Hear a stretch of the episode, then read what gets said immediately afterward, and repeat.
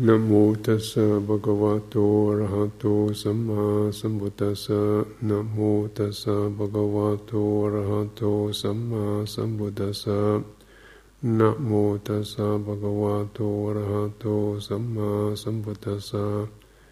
Buddhang dhammang sanghang namasami.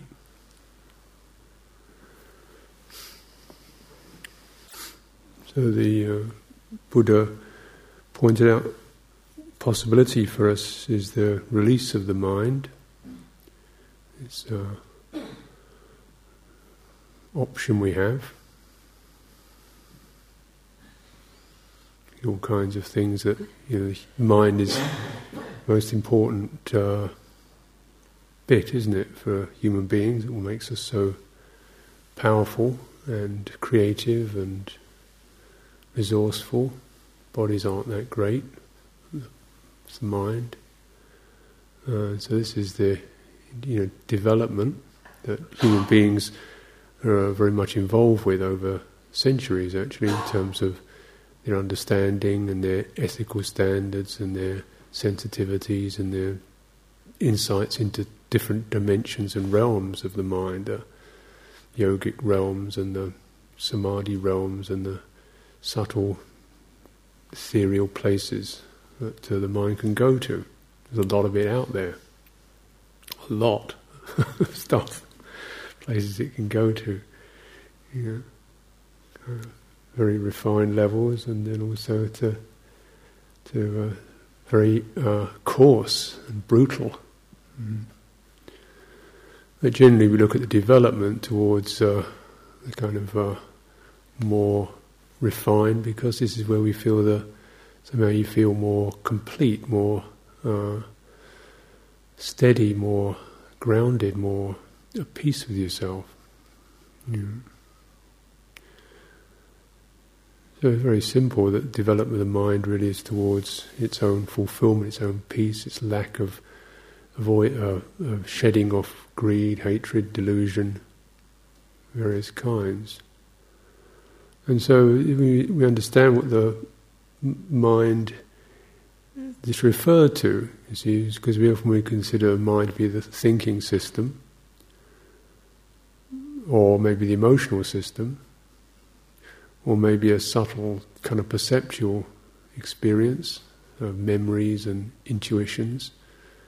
And Buddhist understanding these are all these are all things the mind can do. The mind can do these, but this isn't really the, the, nature of the mind. This is what the mind can do. You know, so we can play with it. We can ideas. We can do interesting things with it. We can rouse it up. We can um, stimulate it. You know, you know, creative bursts of ideas. Um, you know, this isn't. This is what the mind can do. It isn't really what the mind is.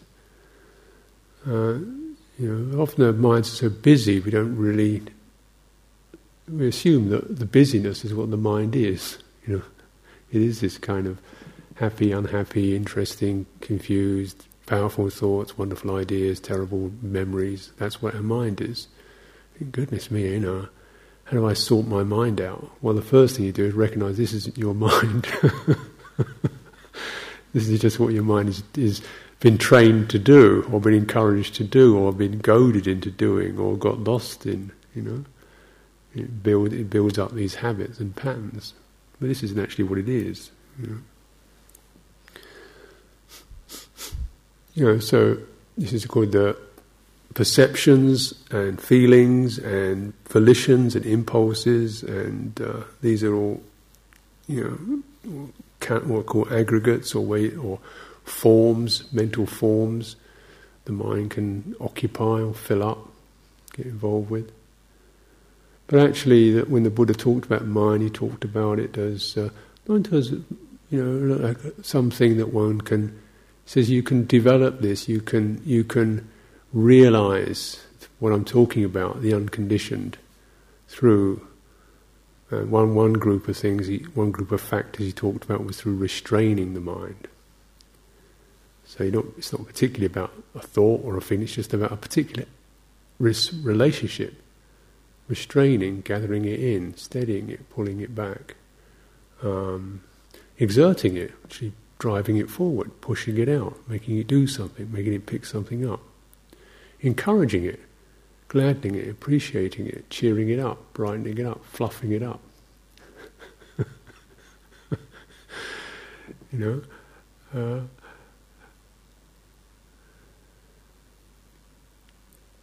and uh, then also just looking at it with equanimity. You know, oh, it's like this. And uh, another, so uh, fifth was uh, not delighting in the spin, or being fascinated by the spin of the mind. When you know, its spin, its its kind of flurries, its projections, its fantasies, the buzz of it all. You know, it's kind of not being mesmerized by that and uh, inclining it towards nibbana. Nibbana isn't really a thing. It's uh, uh, you might say it's more like a mm, a non a non activity or a, a non binding up, a non firing up. So it's inclining the mind towards release, you might say, or letting go, or cooling down, or you know, coming out of its bindings, coming out of its its its spin, coming out of its fascinations, coming out of its busyness. So any way that the mind comes out of this busy little world, that's we say that's the movement to nibbana. That's the inclination that way. Sometimes it's useful because of the way we think of mind or have an understanding of mind to really consider mind to be more like um, an energy you know, something almost palpable, like a like a an energy, because then you can feel it gets knotted. Sometimes it feels really hard. As you meditate, sometimes it feels like just cr- like running around, like almost like a thing. Mm. You know, it isn't really a thing. There's an energy there. The energy can be very forceful, or it can be stagnant, or it can be tight, or it can be expansive, or it can be sweet, it can be smooth, it can be flowing. Mm? It can be um, fluffy, it can be spacious. It can, it can have these kinds of subtle forms as you get to meditate on. They work with your mind like an energy rather than as a. You see how you, rather than as just a system of thoughts, because you're not really don't have an issue about thoughts or feelings or emotions in themselves, but just the effect on the mental balance, equilibrium, the mental energy. Whether the energy is whipped up or crushed, or whether it's actually just composed and feels steady in itself. So one of the characteristics of the mind that's released is it's called it's it's it's steady, steadfast. It's called, uh, but it's not supported by being held steadfast. It's just steadfast because it's collected in itself. Well, like a kind of a, an energy that's just in in rest state. It's like this, you know, you might say a ball. When a ball is well, something perfectly balanced, it's not being held by anything. It's just in balance. And the way the mind comes into balance is through knowing its own quality, its own energy, working on its energy. You could say it rather like this: it's one way of describing that process. Then the energy, the outgoing rush of it, is to be restrained, pulled in, checked, slowed down, calmed, steadied. Hmm? Know? The uh, the lethargy the resistance, the kind of staleness of it, is to be actually gently coaxed and coerced and nudged and you know made to come forth a bit when we get tight and cramped and stale, lethargic. You know, just come on, come on, lift up, lift up, lift up. You know, uh, to be encouraged when it feels very just wet and damp and cold and fed up you know. Energy gets like that, just to be gladdened with kindness and compassion and uh, and just bringing warmth into the mind, delighting it, pleasing it, and things. and then to be uh, just to recognize the the spin. You know, when you drop a thought into the mind, how it can suddenly pick up that thought and run with it, like a rugby player. You know, and as six peop- six other things start chasing this mind, running with this ball, and it, you know, you get everything onto it, it's still running. Saying, no, you can't, no, you shouldn't, you haven't got to, and it's still going. The spin is so delightful, you know. You get a kind of fantasy of some kind.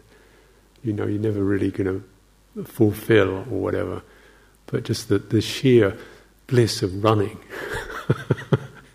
even though your logic says this isn't going to happen, even though you know you, you can't afford it or it's ethically in, inappropriate or whatever, still you, you pick up the ball and run because you just love the run.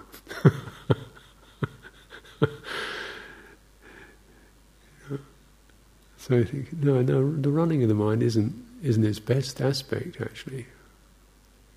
You know, we start to think no, actually, when you really sense the the the, the qualities of a mind that's that's composed, not stiff, not rigid, but just collected like a like a wonderful ball, you know, warm, clear. You don't really want it to be whipped up. It feels better like this. And so then the mind, then the inclination towards releasing the mind from its fascinations, from its hypnotized images and dreams and negativities and grudges and whims and snags, you know. And actually, you know, the aim is really isn't nibbana isn't something that you then see, you know, or have. Nibbana is just this mind itself when it's not bound up, hankering. It's just this very mind itself. It's called the chitta vimutti, the mind released.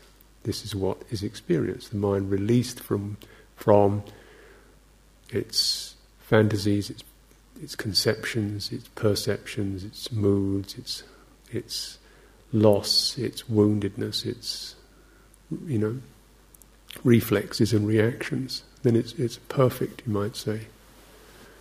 Mm-hmm. So you can see it's a kind of an energy, a sensitivity uh, an energetic sensitivity that shivers and quavers with every thought and feeling, mm. or seems to. And it's particularly this this uh, habit or this uh, uh, experience that we come very much aware of as we meditate. How how from moment to moment, the mind is rippling and shivering and surging and slumping and holding, you know, and uh, you know it seems intractable. Mm.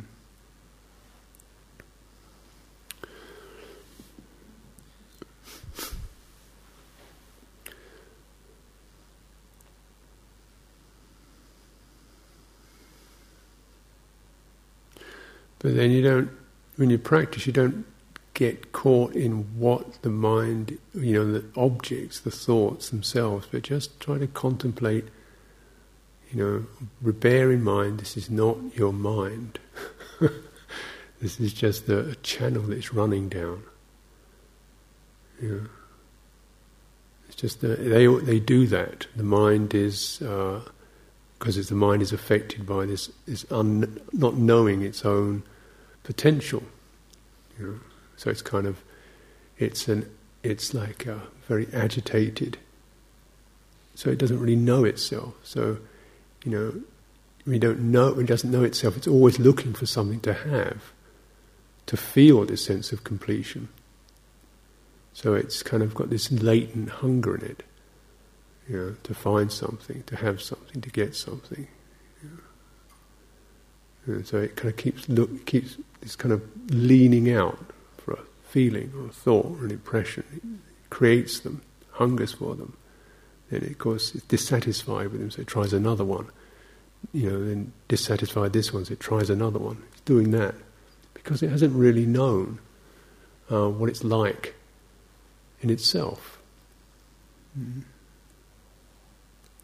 So when we uh, when we practice, we practice with this kind of basic understanding that it's not sights, sounds, taste, touches, thoughts, emotions, or any of that that's the problem. It's getting lost in it. You know, these in fact are normal, normal enough functions and channels to go down, as long as you, long as there's a real understanding that that's you know it's suitable or it's appropriate or feels the right, you know that we're doing that from the right place. It's when it's dragged out to no avail, to no purpose, to no for no uh, good effect. And it comes every moment of, of contact, in a way, is a kind of a, a choice, isn't it? It, it, happens. We hear something, the mind picks up. We, we, a thought comes in and the mind jumps up. Uh, a sound and the mind kind of, that, the other, kind of vibrates at the place of contact. You know? So, and the Buddha said actually, you know, the it's possible. Uh, the contact is really the most uh, is a very significant point. Contact, because this is where so the contact is the origination of karma. That is, when the contact arises, the mind rises up, starts to do something. And it generally does things in line with its habits. You know, so so it creates karma. That is, we act. The mind acts in particular ways it's learned to act. So we have particular things. We hear a sound that reminds me of that. We go towards that. Yeah? We go towards or we go away from things that we've kind of got habitually accustomed to doing. So it goes down the path of habit. So we keep recreating the same kind of uh, patterns, objects that create that kind of feeling of of uh, the desirable, or the objects that stimulate that experience of the undesirable, the fearful. So a lot of our practice is really checking how valid these these intuitions, these these perceptions are. How good is an object of desire? How bad is an object of fear or aversion? So we start checking out the place of contact. You know? And this is part of what restraint is about. It's just holding it back so you can really, instead of rushing out, you have a chance to check out. You know? Desire. And because at the place of this, uh, where this contact, desire or fear or aversion happens, this is where this spin, called papancha, proliferation, starts going. You know? uh, sort of mind spins and gets lost. So, when, for example, uh, you know, if you feel some sense of alarm or threat, you know, that kind of something th- seems threatening or alarming, the mind spins and you can get quite violent. Remember, this, uh, this sometimes happens in, um, in public scenarios. And there's one of these, uh, you know, in the um, during Kent, Kent State University when these people were, students were protesting against the Vietnam War, just carrying some placards and protesting, and then the National Guard turned up, you know, and then these unarmed teenagers and youths were, some were, were shot, you know, because obviously the National Guard or, or, dangerous threat. They didn't really check out or, or didn't see the people actually as they were, as just unarmed people's kids, you know, 20 years old, 19 years old, the young, young men and women, you know, expressing some discontent with government policy, but not actually causing anybody any harm. But yet the sense of threat and the sense of having to control it all meant they didn't really really see these people as they were. They saw them as enemies and they, you know shot some. Kind of thing happens all the time.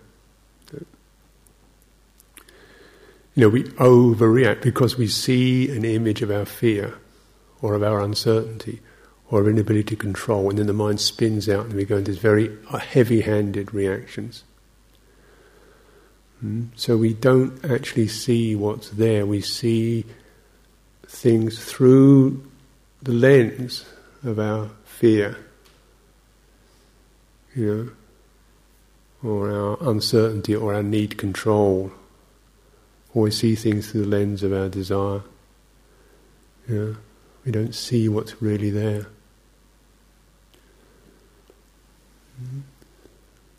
Because the mind's energy gets stirred up, and then it, all these different perceptions and moods start happening.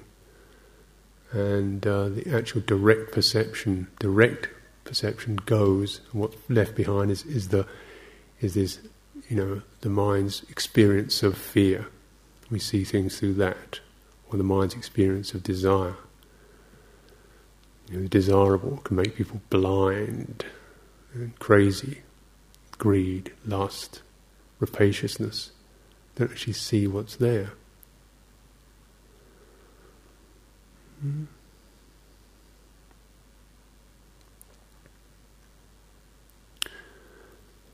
There's a, a, story comes to mind. There's this story of um, this guy Carlos Castaneda. You probably Castaneda. You probably read some of his books, or even least heard of him. Kind of a writer who, you know, whether he did or didn't, but he wrote some interesting books about various shamanical experiences. So he became very popular. He's a rather mysterious character because nobody could ever track him down. He was always sort of elusive.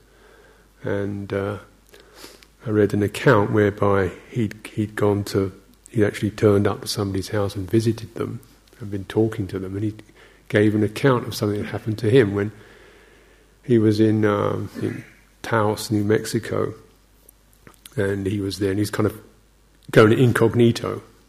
He was incognito, and he decided he'd, he'd to, to, work in this uh, cafe, this bar, you know, short order cook, cook, frying up eggs, you know, basically cooking stuff for people. So he got this job, and there was he was working there. And some of the other one of the waitresses there was really keen, and he went there under an alias as Joe or something.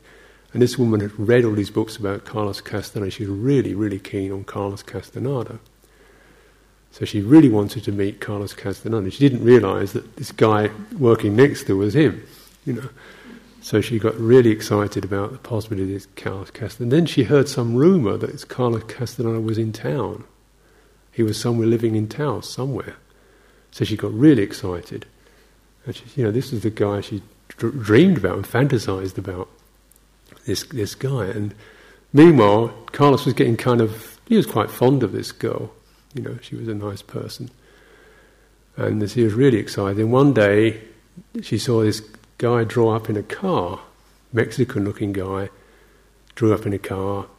Sort of, that must be Carlos Castaneda. So she, she he went. He came into the to the restaurant and she went to talk to him, and he looked at her and said, "Ah, no, I don't want to eat here. It looks like a lousy joint." Got in the car and drove off.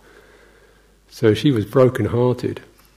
You know, she Carlos Castaneda had just come into the to the restaurant, and she tried to catch hold of him, and she'd missed him. So she was really broken-hearted and weeping.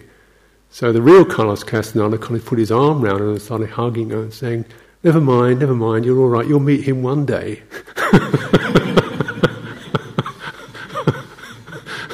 It doesn't matter if you never meet him. so the, the, guy she was looking for was right there, and she didn't, couldn't see him.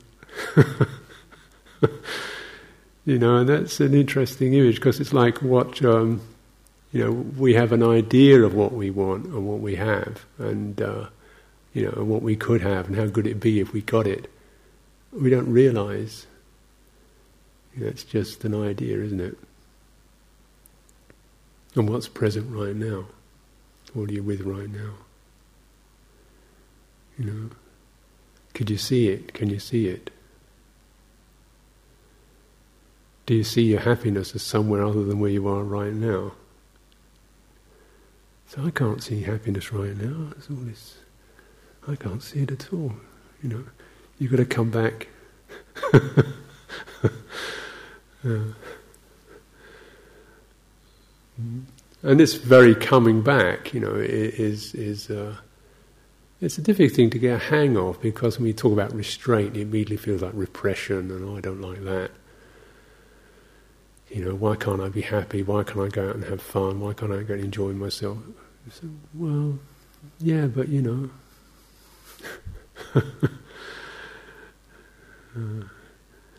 Because that's spin. And uh, we do that a lot.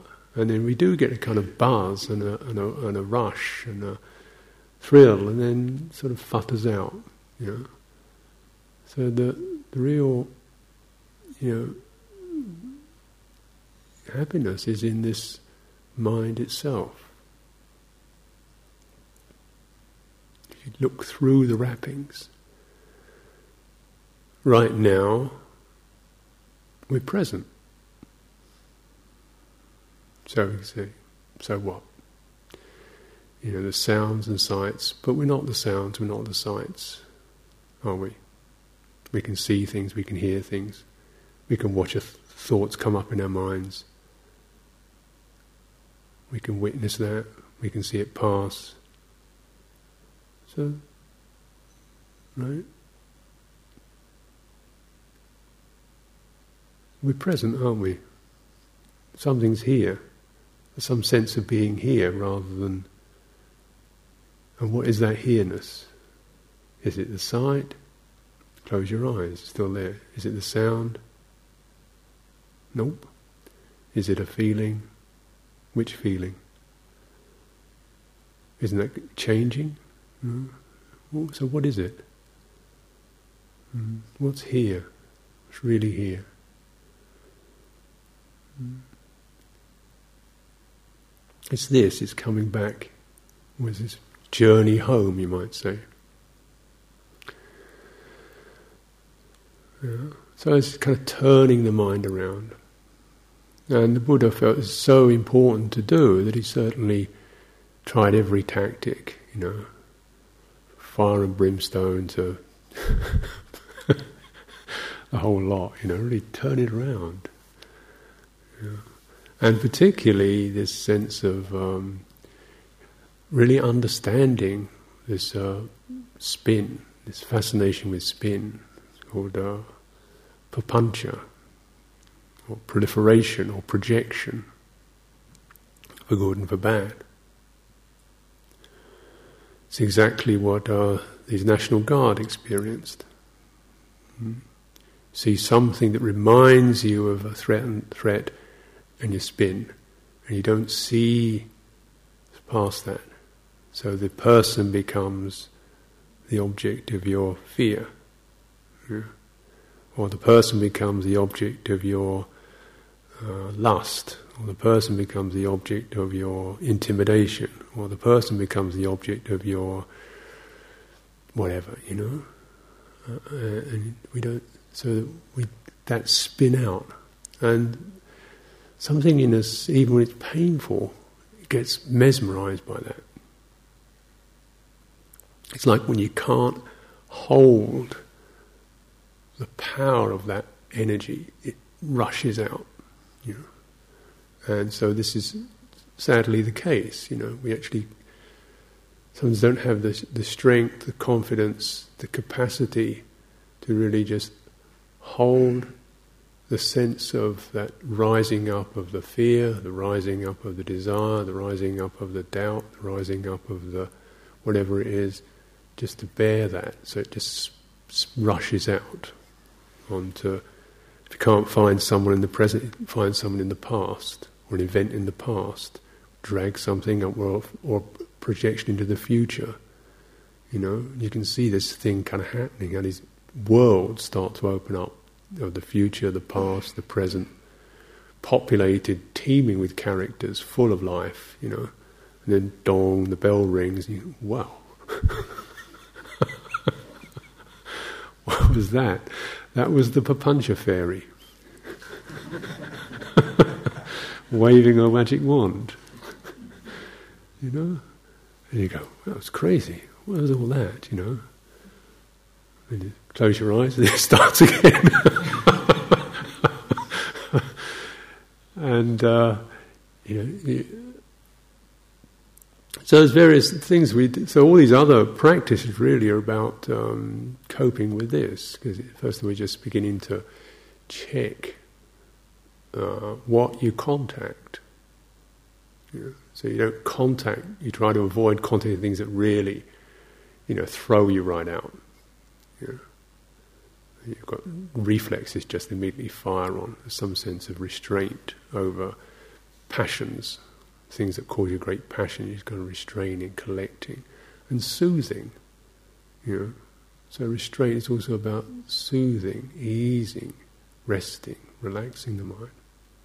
You can feel that energy coming back. Mm.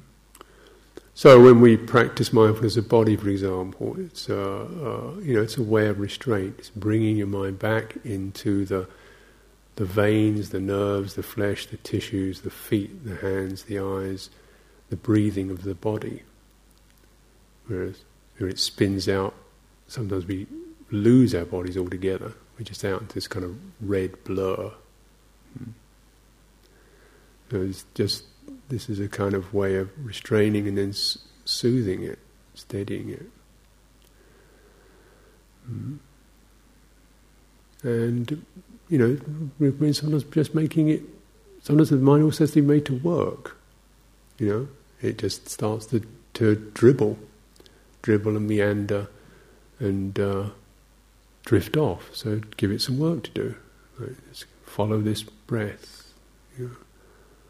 Or put scrupulous attention into cleaning your room, or making your tea, or writing a letter, or just tidying, you know. And sometimes I notice my handwriting just be a kind of scrawl. And I recognise somebody's got to read this. Because I can't be bothered. You know, I think well, the, put an effort into just forming letters a bit more carefully, you know, and, it, and it's steadying the energy of the mind. So scrupulousness. And that's a lot of that in, in monastic life is about that. And it can, you know, it can it can be.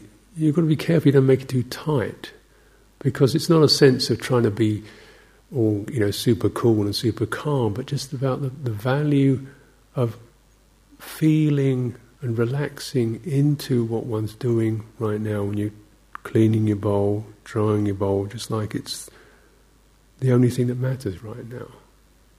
Mm. Or walking, we do walking meditation. Just like you really want to find out how your body walks Uh, and give it quality time, like really listening or attending or feeling out the movement of the joints, the muscles, the sinews, the pressures, the weights, how the body does it. So you know, you're, you're making, giving the mind something to do, but at the same time you're kind of pulling it in. But you're not crushing its energy. You're actually just channeling its energy, and then you find that you do that.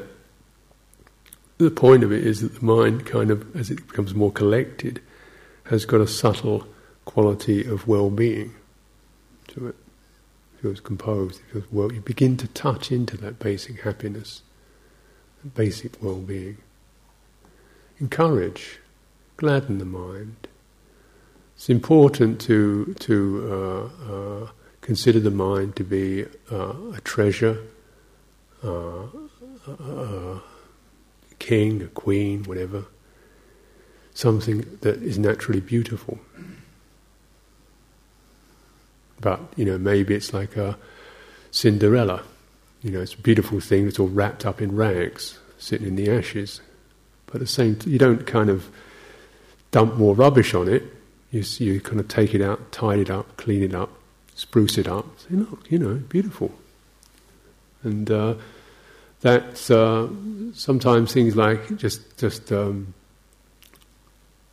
I generally practice myself every day something that, that helps my mind as I practice something that's happened today that I felt grateful for. Not not generic things like my mother, my father, but you know, generic things, but actually specific things about today So it doesn't become just like a meditation technique, but actually really noticing sometime in the day, during the end of the day, something, something somebody did, something that happened, something somebody said, and there's every day, every day, there's something to be grateful for. You know, it could be a, a warm smile, it could be a gentle offer, it could be, um, you know, something to feel good about. Sunshine, warm day, you know, drying my feet by the fire, having a fire to dry my feet by.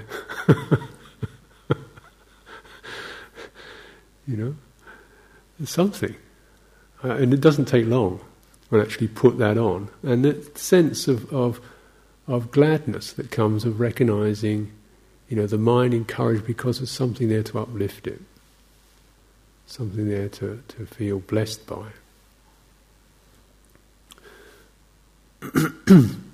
Sometimes also a thing that I find myself uh, doing to, to gladden, and encourage the mind. So I'm travelling. You're travelling, you can get very much in this kind of blurred, you know, state. This, that, this, that. They're sitting in the car, sitting in the train. I just think, deliberately think of other people's well-being. You know, may they so and so be well. Spend 20 minutes, half an hour, just a few people, considering that, you know, their lives, their sorrows, their joys, their whatever. You know, it's a nice thing to do with your mind. If I didn't do that, it'd probably just ruminate and speculate and dither, you know, or, you know, get impatient. So just put it somewhere where it feels gladdened. Uh, and generating reflections of kindness, generally to me, or being touched by that, is, is a, um, gladdening. So you kind of you play with contact. You begin to mediate contact. That is, contact means the things you come in, your mind comes into contact with, the things your mind has gets an impression of, something that causes it. The contact that's about gratitude, a contact that's about kindness, a contact that's about presence, your own body presence. So you mediate contact. And by contact, I don't mean physical touch. I mean the impression that la- lands in your mind. Yeah. That's contact. So it's there. Hmm?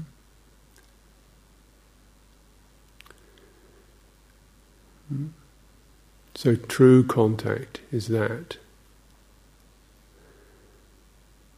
You know the story of the, uh, the guy who was another one those kind of little parables. Somebody who's, you know, uh, I think it's probably the Mullah Nasruddin, one of those kind of classical uh, objects of stories, and the, the rumor was out that he was going to be smuggling. So the customs posts were aware this guy's going to be smuggling stuff into the country. You know, he's going to be smuggling things into the country. So they kept an eye on him. Up comes this old doddery old guy sitting on a donkey, dragging a donkey behind him with a couple of saddlebags on it. Okay, come over here. So took him, looked in his, what's he got? Pearls? No. Diamonds? Drugs? Anything? Nothing. Looked at the donkeys, opened up the saddlebags, emptied them all out. Nothing. Must have been the wrong day. Okay, pass. So this happens two or three times, and finally they find out he's smuggling donkeys.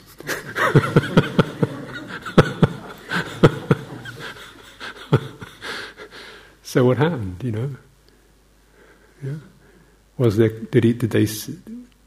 You know, what was seen and what wasn't seen?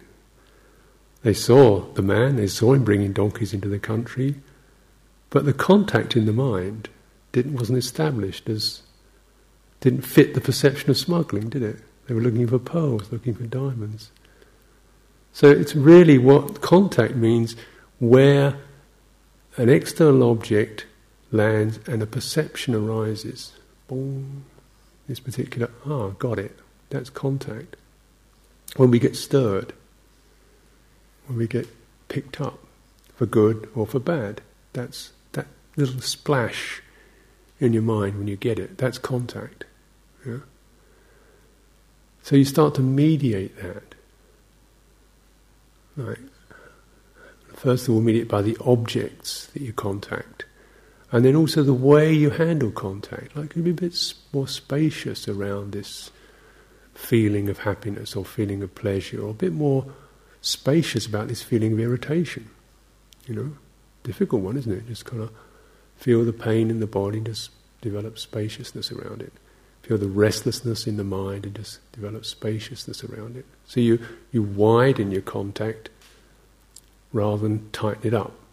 So you can mediate it both in the objects and also in the kind of focus you put and the, if you like, the attitude you have behind it. So if you have the attitude, this unhappiness shouldn't happen to me, that contact's going to be really painful, isn't it? Hmm?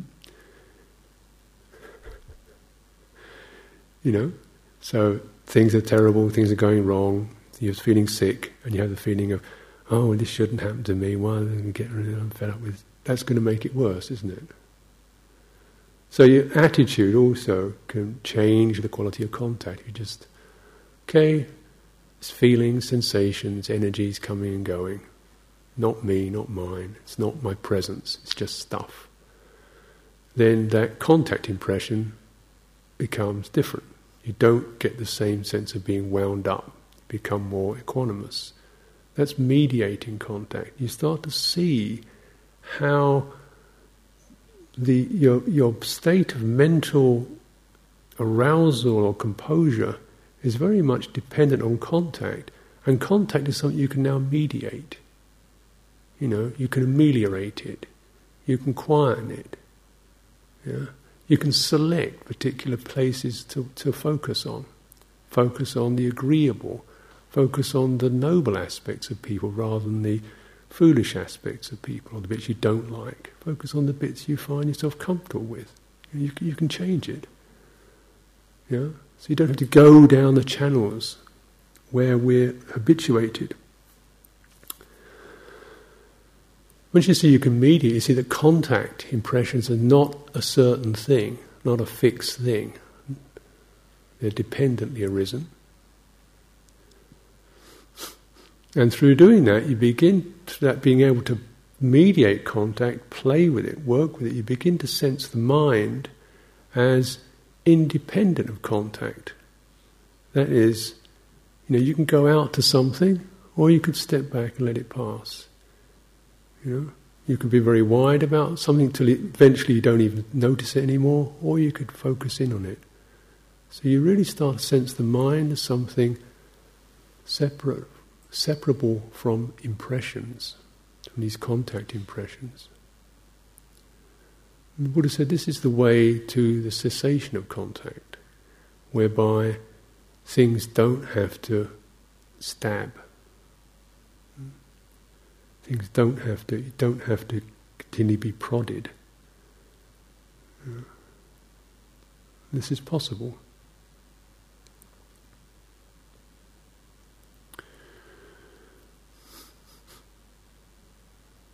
When I came back from Thailand and uh, I hadn't heard any music for five years or so. So I had all this music. I thought, what would we like to hear some of these old records? I put an old record on. It's just like somebody kicking dustbins over. I thought, I used to listen to this stuff. what happened, you know?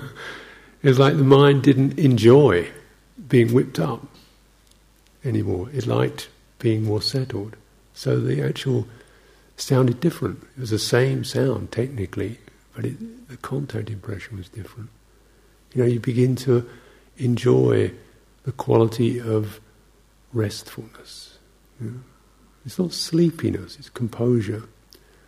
This is where you get this kind of sense of being as contact impressions become less spicy, less, you know, you know, less. You don't really mind doesn't want to rush out so much. Then you begin to get this sense of being able to be equanimous, and the, the composure of that, the collectedness of that. losing one's taste for the spin, losing one's uh, running out. This is what means nirodha, or cessation. Really means not running.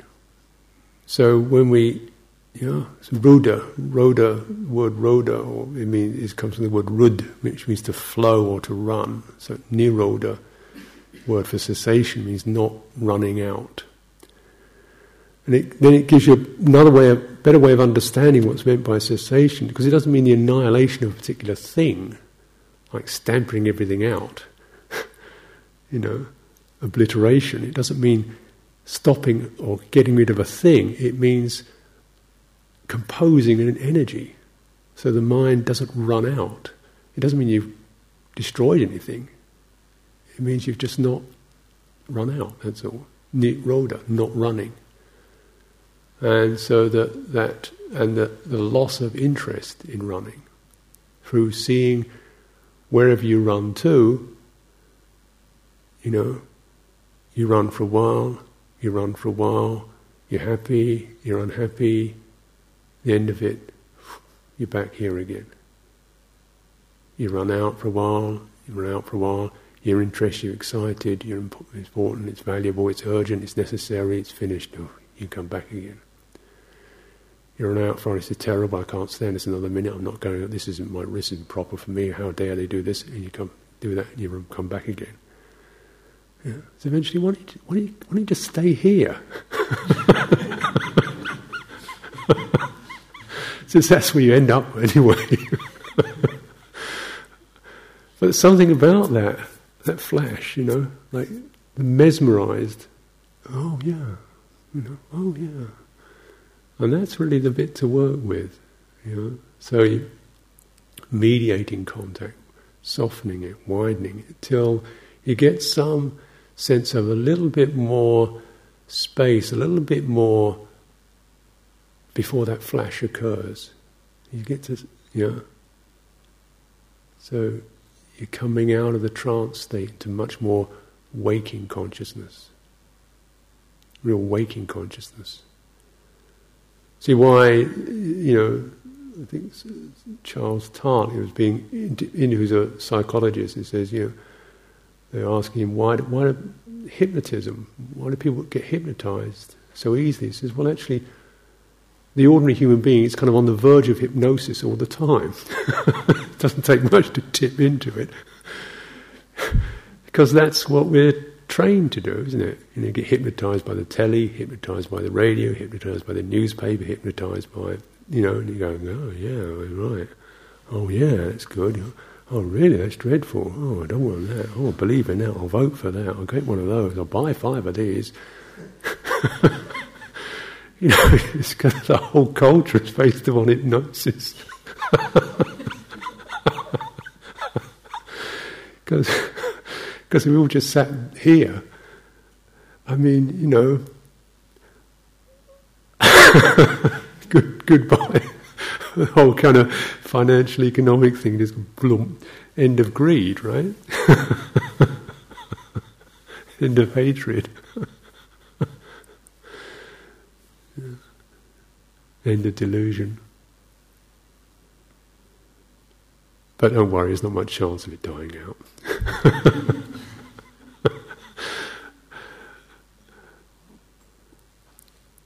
But in ourselves, you know, we can. Uh, you recognize what you're up against, you know, and you see, yeah, actually, but yeah, there is this possibility, you really understand that flash, you know. So you make the mind less tight, less tense, less reactive. You know, soften it, spread, widen it, gentle it, make it more spacious so it's less brittle, it's less ready to crack, it's less ready to snap. Don't put too much pressure into it when you practice. Don't crank it up tight. Don't get psyched up on some big spiritual trip or another. You know, your mind then just kind of gets like a taut guitar string so that you flip out, you know. make it soft, make it spacious. And then the, the impressions, you get a chance to really witness the arising of an impression, the moment of going out to reach it, and then letting it go. You know, and you're coming home. It's really just this simple, in a way, this obvious, this ordinary. You know, Nibbana is very, very ordinary.